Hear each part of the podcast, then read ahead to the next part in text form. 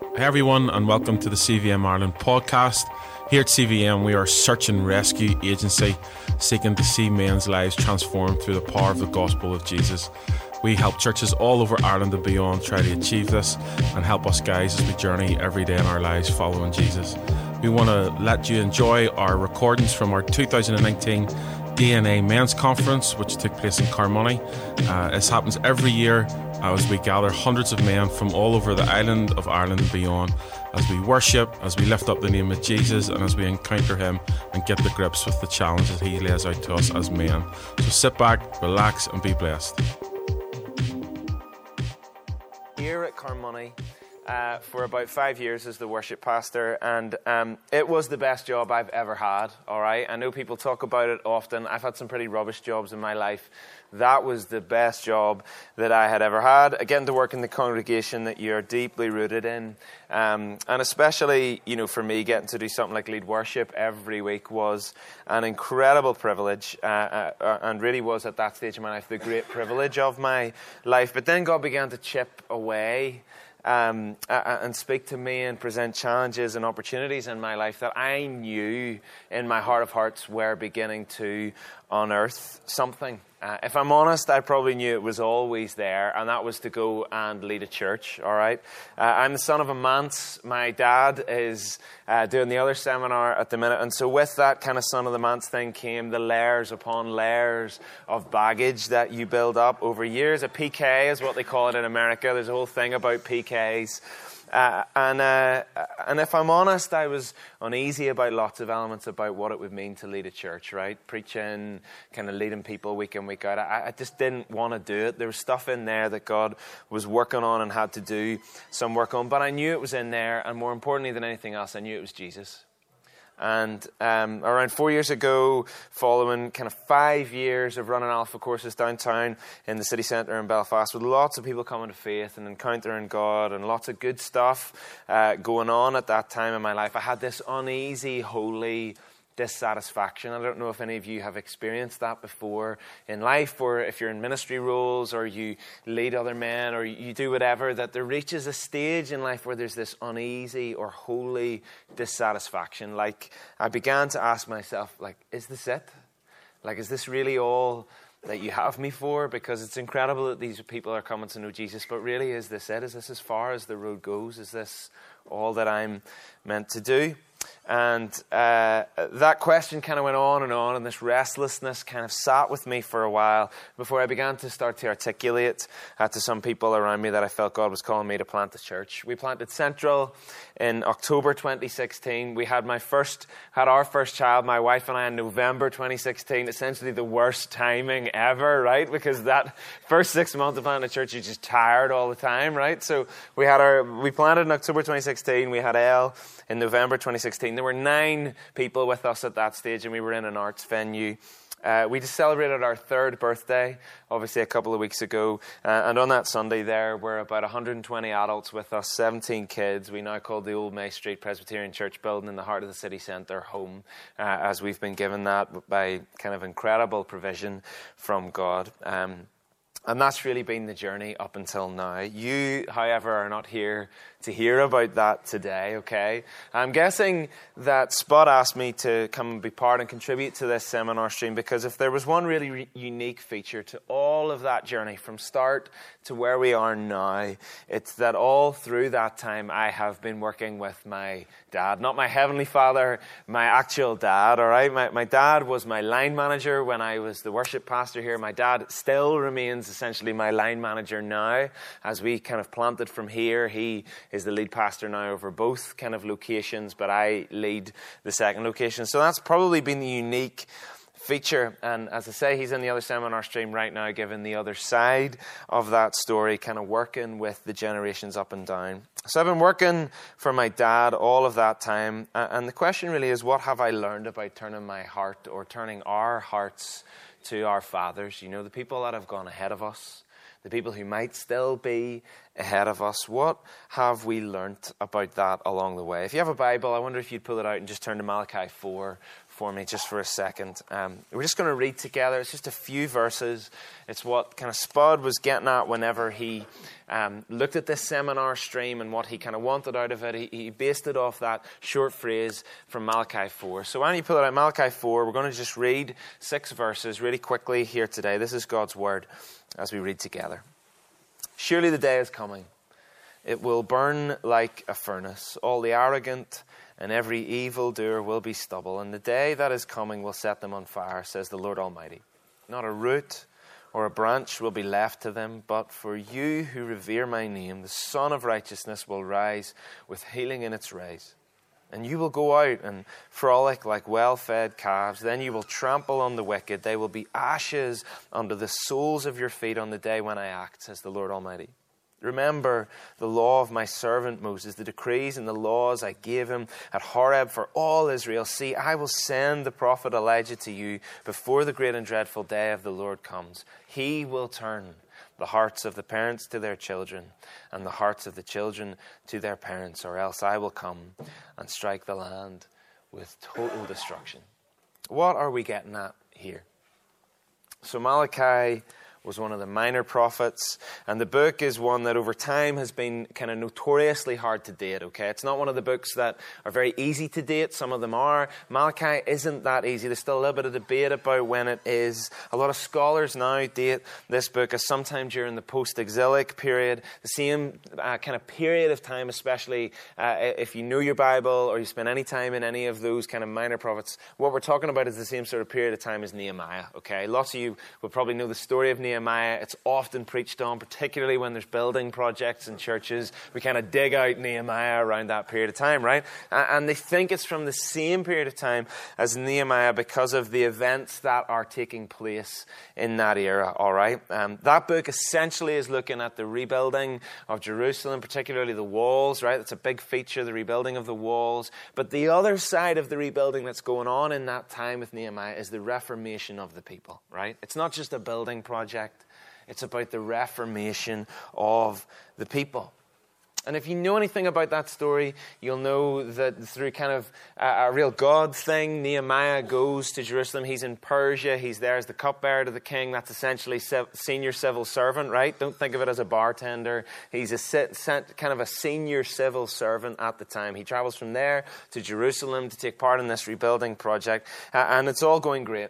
But then in 433 BC, Nehemiah returns back to Persia to serve the king all over again. And during that period of time, the people of God just go backwards, right? All of the good work, all of the good stuff that has been going on. You know how it is, right? When you got something to do, people tend to gather around it. You know, we tend to all be singing off the same hymn sheet when we're doing something together. Well, that's what happened. And then they kind of get it done, and then it all falls apart when Nehemiah goes back to Persia. Uh, and because so many of the themes line up be- between uh, what Nehemiah was wrestling with at that time uh, and what Malachi appears to be talking about, then it, it, you would sort of think that these two books are written in that same sort of period of time. So that's the period of time that we're talking about. And what is the heart of the prophet's message, right? What is the heart of what Malachi is trying to say? Because it's one thing to say, hearts of the sons, the fathers, fathers of the sons, but what is that all about? What is he talking about? The heart of his message, the heart, if you could kind of encapsulate it in a phrase or a sentence, is one day the great king will come and he will judge his people, but he will also bless and restore them. That's what Malachi says. That's what that passage we just read says, right? It's kind of bleak in parts, and also it's incredibly encouraging in parts. That's the heart of his message. And then right at the end of the book, we get this, this last couple of verses that we're reading today, and this seminar is based on, and that is that generations would walk as they were meant to, as they turn their hearts to one another. That's the picture, right? Walk as you're meant to, and do it as you turn your hearts to one another. This can be hard, right? I don't know if you've ever had to work between generations, but turning your heart to the generation above you or beneath you can be hard work. I said that I've worked for years with my dad. I guess probably the most accurate description of that working culture is something like coordinated arguing, right? Uh, I don't know if any of you have ever worked with your dad, or if you do even do like stuff around the house. Uh, the best kind of style is organized arguing, right? Like our, our leadership style, our approach was just to argue about and contest the living daylights out of every idea that either person had for like years and years and years. Honestly, everything that we did. So in my time, we argued about song choices, noise levels, personnel, direction, the colors of the lights on Sunday. We fell out about recycling cups, and we had a titanic argument one day about whether or not a smoke machine actually created smoke uh, or whether it was made by water, right? The answer is it's a hazer, it's water, it's not smoke, right? His side was it's called a smoke machine, son, right? This is kind of how this goes, right? And this is kind of how our leadership style and our kind of movement within the church and making things, it just worked by pure friction, right? It was iron sharpening iron was literally happening by friction, by contesting, by arguments. And then I planted Central. And some part of me thought, brilliant, get out of the way from the old man. Amazing, right? What he doesn't know won't hurt him and all this sort of stuff. And then I found that it still didn't go away, right? Just because I was out of sight didn't mean that the phone calls wouldn't start. And then he, well, what on earth are you doing that for, son? And from everything from what color we were going to paint the place to all the things that we were doing, we argued. Big decisions and small, strategic and irrelevant. And on the outside, it probably looked like chaos. But then I realized one day what it was all about. It happened one day after I got married, and we moved into our home. And we were having terrible trouble with our TV aerial, right? This is Newtownabbey. Anybody that lives in Newtownabbey knows that the TV reception in this general area is abysmal. And my dad came around to help, right? Now, I'm a millennial, okay? I wear that badge proudly, right? I'm a millennial. And by defi- definition, that means I'm absolutely terrible at DIY, okay? Uh, ask any millennial, they're by and large terrible at DIY. I'm woeful at it, okay? Dad, however, grew up in that generation that kind of did everything for themselves, right? And the problem with that generation, just as a side note, is they think they know how to do everything, but never ever trust them with your electrical wiring. Okay, anyway, so he comes round, okay? And his generation's kind of way was kind of to get your roll up your sleeves, get on with it. My generation's way is you call a guy, okay, but he comes around to help. And he's in the attic, okay? So he's like three floors up in the attic with cables and signal boosters, and he's like drilling holes and things needlessly, and he's doing his thing up there. I'm in the living room in front of the TV, right? That's how useless he deemed me to be the guy in front of the TV going, Nope, it's not working, Dad, like that, right? So this is going on for hours. We're literally shouting over three levels. He's half deaf, so that makes it worse. It gets so bad, my wife Joy leaves the house to go out for the afternoon, right? And this goes on and on and on, and then it works. And we gather all the tools up. I make coffee. We sit in the living room. There's football on TV. And we sit down together. And I realize that the point of all this was never the TV. The point of all of it was never the TV. I could have rang somebody and they would have come around and done it, and there wouldn't have been any argument, there wouldn't have been any hassle. The point was never the TV, it was never about DIY, it was about doing something together. And something about that really resonates, right? It, it, seems to capture the heart of God in Malachi. Come back to me and do it together. That's what he's saying. Come back to me. But as you do it, do it together. Thing is, that can be difficult, right? Studies tend to show that most generations tend to throw off the thing that the generation before stood for, don't they? Most generations that come after, they don't like the things that their parents' generation did. So, for example, to take songs, okay, I grew up in a generation uh, that had no problem singing like old songs, right? Like we're talking hymns, right? We loved those. But if you asked us to sing Lord, I Lift Your Name on High, or any of those sorts of songs that my parents' generation loved, you know, that kind of mission praisey vibe, no way. We hated them, right? A young person in our youth group at church perhaps best summed it up one time when he told me that he was getting ready to go out and hang out with his mates. He spent a long time getting himself ready. He ran downstairs, and on his way out, his dad just so happened to say, Son, that's a really nice shirt. I like that shirt myself. And he said his response, So I just ran upstairs immediately and changed the shirt, right? you throw off the things that your parents' generation tend to like, don't you? Squash them. Say that's your thing. That's not my thing. Away with it. And as a younger leader trying to point our hearts towards the fathers who went before us, the temptation is so often to push back and throw off, throw off the things they went after, even if they were good. The temptation is to bin it and say, scrap it, new thing, I'm doing it my way. To feel angry or disappointed that certain things never came to be, to feel overlooked. And so our response is very often to feel that we know how to do it better, isn't it? Here's the thing and it's the spoiler, right? Because it's really all I have to say today. And it is that I'm not sure it's actually possible to turn our hearts to the generations above us. I don't know if you can do it. I don't know if you can just jump from one day feeling aggravated or frustrated or pushed back by the generations that went before. I'm not sure how to do it. But here's what I do know I can turn my heart to Jesus. The prophet Malachi says that I'm sending that, that God is going to send Elijah. Why? Because he will turn the hearts of the fathers to the sons and the sons to the fathers. He doesn't say that the fathers are just going to turn their hearts to the sons and the sons are just going to turn their hearts to the fathers. He says he will turn the hearts of one to the other. That's kind of what Malachi is saying. Turn your hearts to Jesus, and as you do it, your hearts you will find will be turned to one another. I don't know if you find that at this stage in life, right? As somebody who follows Jesus, that you've ended up having your heart turned toward all sorts of stuff that would not have been your default setting at the start, right? But it happens as you turn your heart to Jesus. You know something? The heart of God always reveals my heart. Every time you read scripture, every time you come to a conference like this, every time you know somebody prays over you, every time you have a moment with God and it reveals something of who God is, right? What he's trying to do in the world, what he thinks about you. It reveals my own heart, doesn't it? It puts a spotlight on who I am. It puts a spotlight on my fears and failure, my anger, my frustration, my longing, my hopes we turn our hearts to Jesus. You want to know how you turn your heart to the Father's as a son? You turn your heart to Jesus. And you let Him do the work of turning your heart to the generations above you. As I let Jesus work uh, on all of those things anger, frustration, longing, hopes, hurts, disappointments I find that by His Spirit and the inside of the Word, and the inside of His Word, I find my heart softened to the fathers who go before me. Turn your hearts to Jesus. So, in that context, right, what have I learned? Really quickly, four things today. The first is this slow down. Slow the heck down. We live in a world that is relentlessly in a hurry, isn't it?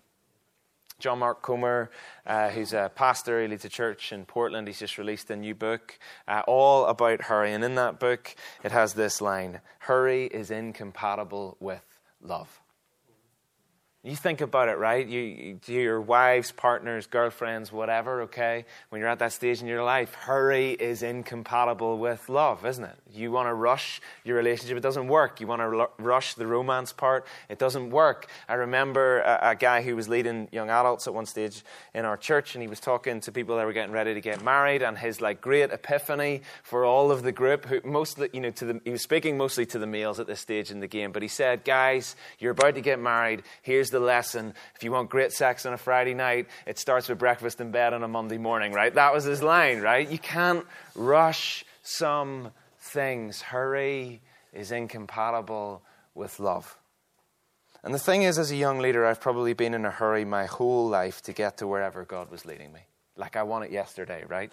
The end game of where I'm going to be and what God's going to do in my life, like I want it now. But the point is, it doesn't work that way, does it? It works over the long term. The thing is, what we're called to is, as the great pastor Eugene Peterson put it, a long obedience in the same direction. A long obedience in the same direction. And if we're going to be all that we can be, we'll need our fathers to show us how. The original word for disciple was apprentice or learner, right? And we learn how to walk in the way of Jesus by getting alongside, listening to, and honoring those who have walked it further for longer than us. That's how we do it. We need to turn our hearts by turning our ears to the Him and learning just to be with those who are on ahead. Like that DIY project at the start had nothing to do with DIY, had everything just to do with being with my Father. Even Jesus, right, when he wanted to pass on the kingdom mission of the church, he chose to do his instruction to the 12 by being with them. He chose 12 that he might be with them, not distant or detached or disinterested, up close. And that will take time, right? Relationship takes time. Turning your hearts to another takes time. Relationship is the key. Fix your eyes on Jesus. Go after what he's doing and do it together, right? Uh, I would say, uh, speaking as a male, doing things together, right? Relationship equals doing things together, doesn't it, right? When you very often find that openness and talking to each other about what's going on in your life doesn't often happen just sat down in a room like this. It tends to happen when you're out running or you're playing football or you're cycling or you're doing whatever. It happens as you do stuff together. Invest in that relationship. You know, I watched my dad lose his mother and his father in law in less than a year. And at the time, you know, I probably didn't know how much I needed to see him travel that journey until I lost my best friend a short time afterwards. I needed to see him walk through grief and mourning and pain in that specific way. I needed to see it, right? Before I could appreciate how I might have to do that myself. We need to slow down and be with the generation above and see what a long obedience in the same direction looks like. So slow down. Second, authority. Authority. You know, we live in a moment where it's possible to be a 10 year old child with a YouTube channel that has thousands of followers. I say that in jest, but the truth is, at one stage when I was a youth leader at this church, one of our young people who was 12 had a YouTube channel with tens of thousands of followers about Minecraft, right? and that was his thing. But he had all of these people looking to him for influence. And in, our, in a way, in this moment of time, that's what we believe influence and authority looks like, doesn't it? How many followers have you got? That's kind of a metric for our time. But the thing is, we all know that authority comes from that mining into God's purposes through time and experience. The real gold, the real authority, is lived in and it's well worn. That's what authority looks like. So I've learned from leading alongside my dad that there's an authority in handling, for example, God's word that comes over time. There's an authority in pastoral experience that comes over time. There's an authority in overcoming challenges, in dealing with difficult people, in coping with disappointment, and so on and so on and so on. That no matter how gifted or capable or called I might be or you might be, there is a great authority in learning to listen to, yield to, and learn from the lives of our fathers. They have much to offer us because they've walked the road we're on further for longer. You know, we use the term ethos an awful lot in leadership circles or in working environments these days, don't we? We talk about ethos all the time. It's best translated as credibility or character. That's what ethos means. And it's the method of persuasion by the credibility of our lives. Turning our hearts to our fathers is to recognize the credibility or the character of their lives as someone who has let God work with them and in them for much longer than us. We turn our hearts to them. We fix our eyes on Jesus. We slow down. We recognize authority. We can recognize the myth as well, okay, right? Thirdly, there's this myth that uh, when it gets to generational stuff, right, there's this myth that says, of course, you need to work with the generations because the young people have all the energy and the older people have all the wisdom, right? I hear that all the time. People talk about younger people having all the energy and older people having all the wisdom. Can I just say today, what a load of rubbish, right? What a load of rubbish. Seriously, I've been in enough Presbyterian session meetings to know that just because you're older doesn't mean that you're speaking with wisdom, right? it's true. And equally, as a millennial, I've been around enough people my own age who talk and talk and talk and talk and just never get anything done, right? I've been around enough people my age to know that there's an awful lot more energy in an awful lot more of the older people who are ahead of us. Wisdom and energy are not dished out in this like generational divide. That's not how it works. There's incredible insight and wisdom in young people, and incredible energy in older people too. Let's not stereotype and pretend like there's some sort of divide. In the years that I've worked with my dad, I'd say that wisdom has come from both sides, and energy has too. Young leaders, Release older people to do things. If you're a younger leader here today and you have some older people around the things that you're doing, whether that's a home group, a men's group, a church that you lead, a worship team, whatever. Release some older people to do some things. This is not all about releasing people in their 20s to do everything. Do you know what? Older people have incredible energy, insight, and ideas as well. And older leaders, maybe it's time to start listening to some younger leaders too. And finally, there's this future past axis, right? What am I getting at when I say that? I was watching the Netflix documentary series The Mind Explained the other day. If you haven't watched it, I thoroughly recommend it. But it was exploring the incredible link uh, that is there in everyone's brain between our memories, our past, and our ability to dream, our future, right? There's this link in your brain between your memories and between your dreams. They are inextricably linked. They come from the same center in your brain. They do the same things. And the science reveals that so much of our ability to dream is tied into how and what we remember. They come from the same place. In many ways, the same things are going on to do two very different things, right? The same part of your brain looks back and looks forward. And I've found along the way that so often in this body, the church, right, the living, breathing body of Christ, our memories speak to our future here too. Our memories speak to our future. Corrie Ten Boom said, Memories are the key not to the past, but to our future.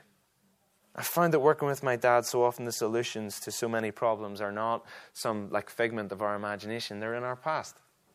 They're in our past. And the thing is, we don't honor our fathers and mothers by doing what we did, or doing what they did, sorry. We don't honor them by just doing what they did. That's the mistake we easily made, and we end up honoring traditions and making golden cows out of things they did that don't really matter. We honor them by honoring the investment they made and the legacy they left by taking it somewhere. That's how we do it. And it was working with my father's generation that would so often tell me that the problem here is that we don't look back far enough, right? We talk about looking back, but we just look back one generation rather than three generations, or back to what the Bible has to say the early church did, for example, to the heart and to the purpose of why we do the things that we do. Uh, we were doing a series on Sabbath at church, and obviously in this very kind of moment of our age, right? It's a fairly relentless age in terms of smartphones and social media, and kind of work never stops now, right? The mobile phone was meant to make work easier. Actually, the mobile phone makes work more difficult for most people because it just never stops. Life never stops. And we were talking about the importance of Sabbath and about switching off phones and creating space and rhythms in your life, and it struck most of us, right? We were in a room, nearly everybody was under 30. And everybody in the room turned around and said, You know something? Maybe our parents didn't get that so wrong. And I'm thinking back to when I was growing up in the house, right? Sundays meant no TV, except for some reason songs of praise and Last of the Summer Wine, right? I don't know why that. Why was Last of the Summer Wine okay, right? I do not know why. Football banned, anything about popular culture banned, but Last of the Summer Wine, right? So, but in that time in my life, I was like, what are they doing? Our parents are idiots. They're getting it all wrong. Maybe, do you know what? Maybe they were the ones that were getting it right. As we reach a stage in our lives where, I don't know about you, but lots of churches, mine included, are trying to dig really heavily into what it means to be discipled, right? The discipleship journey. And we're talking about spiritual formation, spiritual disciplines, right? I think back to my parents' generation, and that's just what they did. It's not new. It was normal for them. You read your Bible every day. You learned how to pray. I was out with a young adult the other week. He's never prayed in his life. He comes from a, a really broken family upbringing. His life has kind of been a, a bit of a catastrophe for a, a long period of time. And, he, and, we met to talk about where he's at with his Christian faith. And, and he, he, doesn't know how to read the Bible, so I gave him some good apps that could kind of get him started with, with reading the Bible. And then he said, Dave, like, you talk about prayer all the time. I don't know how to pray. And you know what? Do you know where I went in terms of rhythms to help him pray? The prayer of examen, which is like as old as it gets. The key to helping him learn how to pray was not some newfangled idea. It was like way, way, way back in our past. Sometimes you know the key to our future is in our past and we just don't look back far enough. Those are just a few little bits from me. I wanted to make sure we had time for questions, thoughts, comments, ideas from you guys too. I'm going to hand over to Stuart and let him chat for a bit. I, I find that this conversation so easily ends up happening between people in their 30s and people in their 60s, actually. But I have to realize that I am the older, in the way generation to people like Stuart, the one beneath me. Stuart was someone who came onto our teams when he was a teenager, into our worship setup. He then interned here with us at Carnmoney, and now he's on our team uh, as we lead Central. And I thought it would be good to get his input too, okay? I, I, we literally call him our son, okay? And he calls us dad, uh, which is a little bit weird. But anyway, so, so we're to Stuart. He's going to lead the last little bits of this seminar and then to leave some space for you to ask some questions. So over to you, noobs. Oh, yes, you do need this. Sorry, we're going to do a seamless mic transition for the uh, recording. There you go. If I can figure out how this thing works. It squeezes. You got it. Thanks, Dad. Um, yeah, so I just kind of wanted to build upon what uh, Dave has already has shared. He'd said to me a couple of maybe about a month ago about contributing to this seminar. Um, uh, he sort of framed it for me already, but I just wanted to give a little bit of context about me and where, where this comes into play. Um, but when I was about 16, I came on, uh, or for, through a pretty random set of circumstances, uh, Dave invited me to uh, come join the worship team here at, at uh, Carnmoney. And uh, I didn't really know him, he didn't really know me, uh, but kind of something happened in that sort of transaction of, of him inviting me here. Um, and I think I learned very quickly that someone that I had uh, began to trust in, in Dave as someone who was over me, he was maybe about 25, 26 at the time, uh, had taken interest in investing in me as, as, as a musician, firstly, um, um, Christian, just as a person. He just wanted to invest in me. And I think I took that opportunity um, when it came. Um, and he's mentioned, he's, he's, you know, he said they had their first child three years ago, but it was really 1996 when I was born. Uh, uh, that's kind of where where it felt like that. You know, it felt like I was invited in um, to a family in some ways. And then I came on staff here at Carnmoney um, as an intern, as working with worship and with Dave and with John. And I got to see those arguments about smoke machines or hazers or whatever it is you want to call them. I was, you know, saw those firsthand. Uh, I do agree. I do agree it's a hazer. Um, but the thing, the thing, the thing for me in that um, sort of that year, particularly, one of the, the things that I learned um, was the importance of being around leaders and friends of a generation above, and sometimes two and three and four generations above. Um, and not just being around them to learn from their knowledge and from their wisdom, although that was that was part of it, but seeing their learning processes, seeing how they, you know, grappled with scripture, how they wrestle with the hard stuff going on between, you know, the world and where that relates to scripture and us and in the cultural moments that we find ourselves in. Um, and learning that, to be just being exposed to that was such an incredible um, learning experience for me. And I just like, thought it was really a reassuring thing to, to see that, you know, my leaders um, were wrestling with stuff too, and I wasn't sort of in this alone trying to figure out all of this faith stuff, you know. Um, and for me, I believe what happens when the hearts of the sons are turned to the fathers is not merely this transaction of information, but it is an invitation into discipleship. And Dave kind of touched on that at the end there. And I think that is what, for me, as sort of coming under this the generation above, that was what I experienced. It was discipleship ultimately. And the thing about discipleship is you never reach a completed status, right? You know, you never get to the end of some discipleship scheme, you know, I've graduated, I've, I've completed that, you know, you, you're never at the end of that process. And that means that there's no age limit to discipleship. We're all sons, we're all learners. And that's, that's a twofold process of one, someone who's eager to be discipled, the, the sons in this, in this uh, scenario, and someone who's intentional about making disciples, the fathers. But the thing is, if we are eager to make disciples, we must be willing to be discipled first. Um, even right up to our old age, because God can't do something through you that He hasn't done in you first. Um, and that's why as sons, it's so important for us to turn our hearts uh, to the fathers. And we see this right in the, in the life of Jesus. Uh, Luke 2, uh, 41 to 47, just tells of a story in Jesus' life. And uh, this is what it says Every year, Jesus' parents uh, went to Jerusalem for the festival of the Passover. When he was 12 years old, they went up to the festival according to the custom. After the festival was over, while his parents were returning home, the boy Jesus uh, stayed behind in Jerusalem, but they were unaware of it. Thinking he was in their company, they traveled for a day. Great parenting. Uh, then they began looking for him among their relatives and friends. When they did not find him, they went back to Jerusalem to look for him. After three days, they found him in the temple courts, sitting among the teachers, listening to them, asking questions. Everyone who heard him was amazed at his understanding and his answers. You know, this isn't this isn't parenting 101.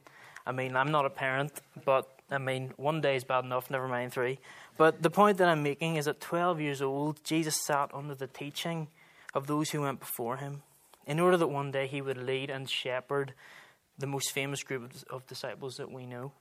He had to first be taught, and he had to first listen and understand. Fast forward 20 years, and Jesus is now investing in those who are coming after him. The theologians reckon that the 12 disciples were likely to be as young as 15 when he called them. And discipleship was always at the heart of Jesus' model. And before he walked alongside and discipled others, he had to be discipled himself. His heart was turned to the spiritual and generational fathers first. And I think I think we need to be putting ourselves under the care, under the teaching, and just being around the lives of those who are going before us and the generations above us. When we turn our hearts to the sons, or as sons to the fathers of faith that go before us, whether they are a few years older than us, um, or like Dave and myself, there's maybe just one generation, I think it is imperative that we do that. And in doing so, we open ourselves to learn. Uh, Dave mentioned this earlier. Uh, Eugene Peterson wrote a book called A Long Obedience in the Same Direction. Um, and in that book, he wrote this A disciple is a learner, but not in the academic setting of a schoolroom, rather at the worksite of a craftsman. And I believe that we as sons should uh, do all that we can in order that we sit under the craftsmanship of our spiritual fathers. And how do we do that? Well, two really simple things that I've learned kind of as I've journeyed on this process, of, uh, as I've sat under Dave's leadership and John's leadership and uh, been under that whole uh, leadership as a whole um, from when I was 16. Uh, I guess I just want to share two things that uh, I thought were, are helpful as we turn our hearts um, to the fathers. And I think the first one is a learning spirit. We must be willing to learn in my own uh, private readings, just in my, my own uh, devotional times recently, I've been reading just through the, the Gospel of Matthew, and on several occasions, particularly in the parables, um, Jesus' disciples ask him to repeat his teaching, to explain it again, because they didn't, you know, it was so radical, they couldn't get their heads around it, and they, they had a, a willing, a willingness to learn. And I think we need to have the same willingness. The caveat is, with a willingness to learn, we also must hold a posture of acceptance towards correction. And correction is hard. I mean, we all know that. I mean, if you've ever confidently answered a question wrong, it's maybe like, you know, that ache you kind of feel when you're like confident, shoot your hand up, and then you're wrong. It's like that ache that you feel. However, in my experience, when correction is done in a way um, that's done in a safe space and in such a way that's not condemning, but is an invitation into another way of thinking or another way of behaving um, or a, a, better way of doing something. That can be so vital in honing our lives to be more like Jesus because that, that's the point, right? So I think we need a willingness to learn, but I think secondly we need an open heart. You know, sometimes, as, as Dave said, we, we do a great job of disregarding the, the generation that is above us.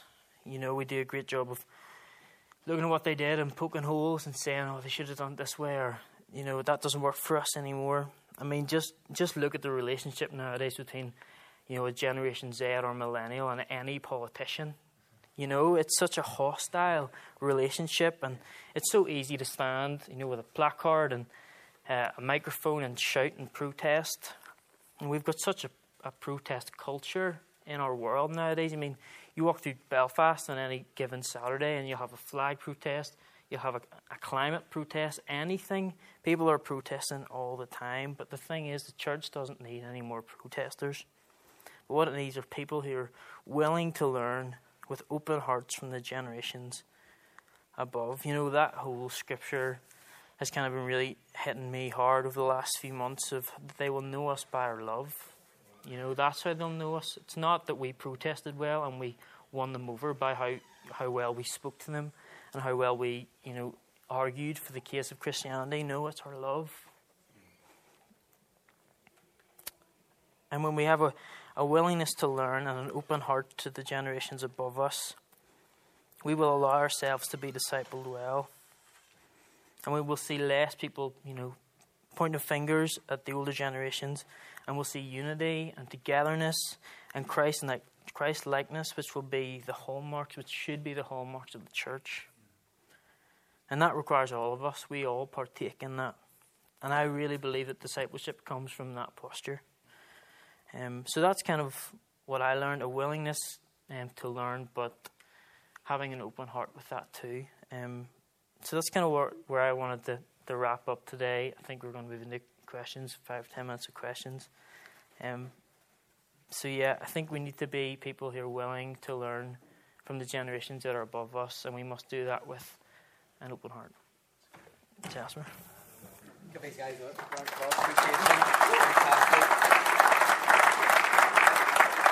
Thanks, guys. Um, I, I, I just want to sit down. Just guide your questions towards these guys. Um, please um, don't be afraid to, um, to ask questions. Um, we've got about eight, nine minutes. Um, let's let's ask some questions and, and learn from these guys. Thank you. I find it very helpful, Dave. Just what you what you said, really, really, really helpful. But I just wonder, at what stage, or was there any stages that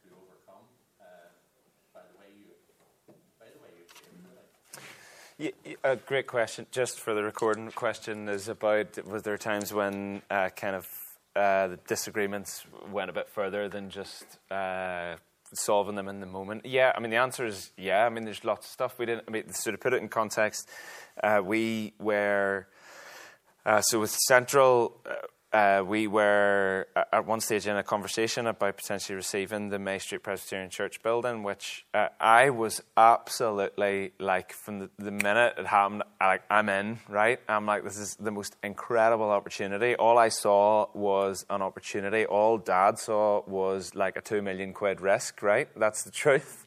And so the first couple of weeks were like son, I think you need to take some time to think about this. And I'm like, Dad, we are in, right? And and it was this kind of debate went on. And so, yeah, I think there is space. I do think there is genuinely space for. Um, it, I guess the greatest wisdom he passed on at that point was like, you need to take some time out of this, get away, write down you know your thoughts begin to listen to god in this listen to other people um, you know all of those sorts of things. What is the spirit saying? How is he leading? Uh, and that was probably the greatest wisdom. I guess a lot of the time you know the challenge is not to tell people what to do. It's to help them how to think isn't it? And uh, i think he probably helped me most in that period of time with how to think and how to process and how to lead into that moment. But yeah, I mean, there's been plenty of times when we've needed a little bit of space and time to figure that one out. Yeah. yeah. Absolutely. Anything else? Dave, I would say in that space to uh, remember that the honoring of our parents remains intact. Mm-hmm. Where obedience, not necessarily but the honoring of I think helps helps form the unity that we're created for. Mm-hmm. And so I think that being a big part of you are called even though you come underneath the umbrella of your father, Mm-hmm. the honoring of him is still to be there. Yes. And so that helps guide and direct how we interact and, and do relationships. And I think we get that so wrong so easily. I think we, we deal in obedience more often than honor. And, and I think that's, uh, it's not easy, but obedience can happen in all sorts of ways. I mean, you can coerce into obedience, but honor doesn't work. Honor is given. Uh, You know, honor and authority is given, never taken. It's like on the road whenever someone says, I have the right of way. Well, you can't take. You know, you give the right of way, you don't take the right of way. It's like that. Authority is always given and not taken. It, it, ultimately, the thing with that passage as well with Malachi is, is it, it's that he will change the hearts to one to the other, right? So even if I turn my heart to my father, there's no given that the fathers turn the hearts to the sons, but that's not my deal. You don't turn that off because it may not be, you know, reciprocated. Your deal is your attitude, your posture, the honor that you give the other way. That's your deal. That's what you you have to work on with your own heart, whether it comes back or not. That's not your heart to work on. It's it, that's you know between them and God to work on their hearts. I just have to work with mine.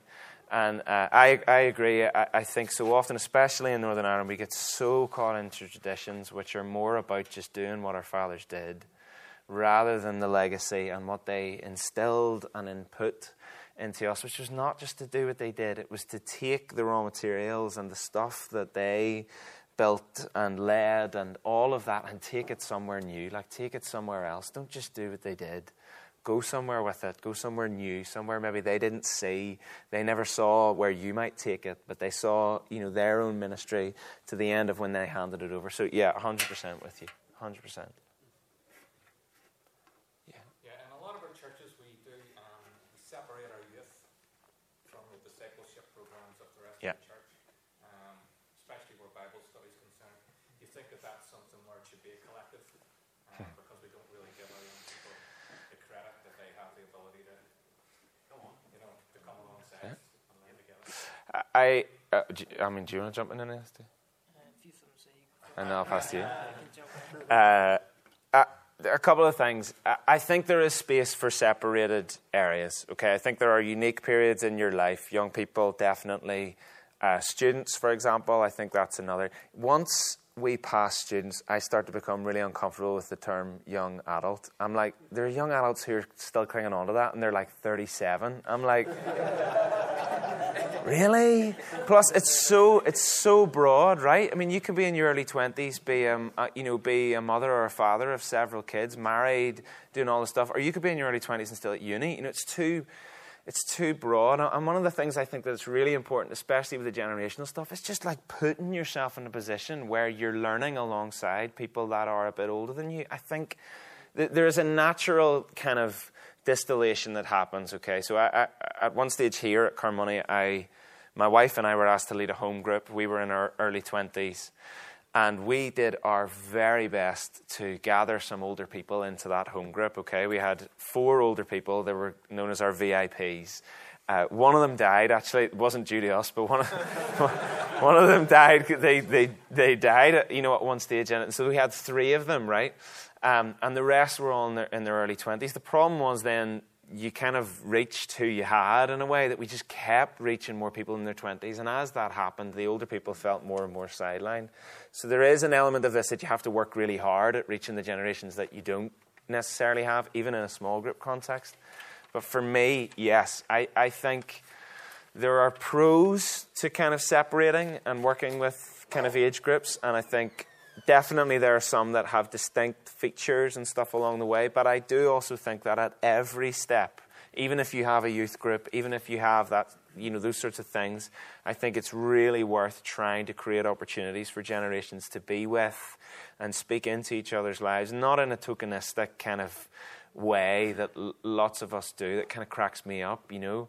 Um, even on a leadership level, we create like committees for the young people to speak, and then the things the young people say are like funneled into the older people for them to make decisions about whether they'll listen to them or not. You know, I can't stand that. I think we need a way of allowing especially when, when the way in which we're meant to be discipled is, is to be with one another, to learn from one another, not at a distance, up close and personal in each other's lives.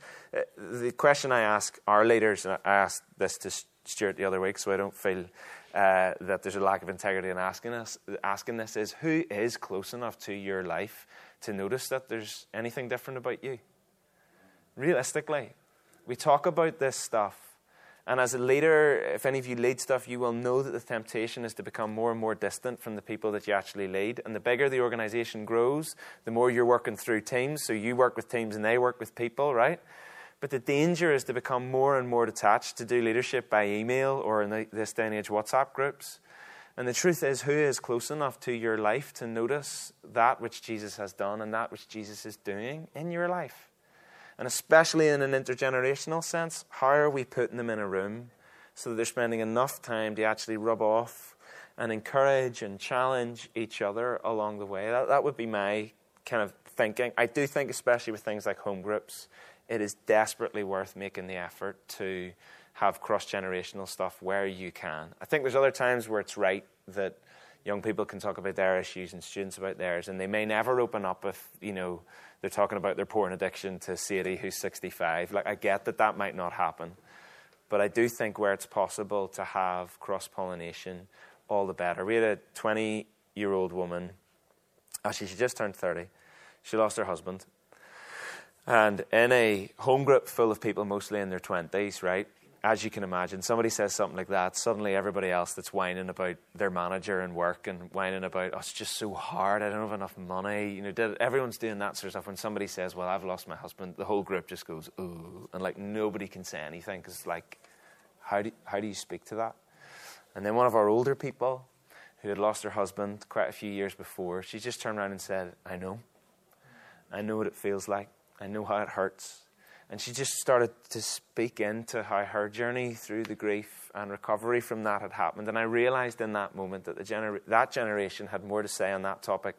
And there was only three of them. There was like 20 of the rest of us in the room. That one person had more to say than the 20 of the rest of us who all just put our heads down and sort of said, I'll pray for you. You know, those, like, how, how, how did we go there? She knew how to go there. So that, yeah, I do think where you can have generational stuff, all the better.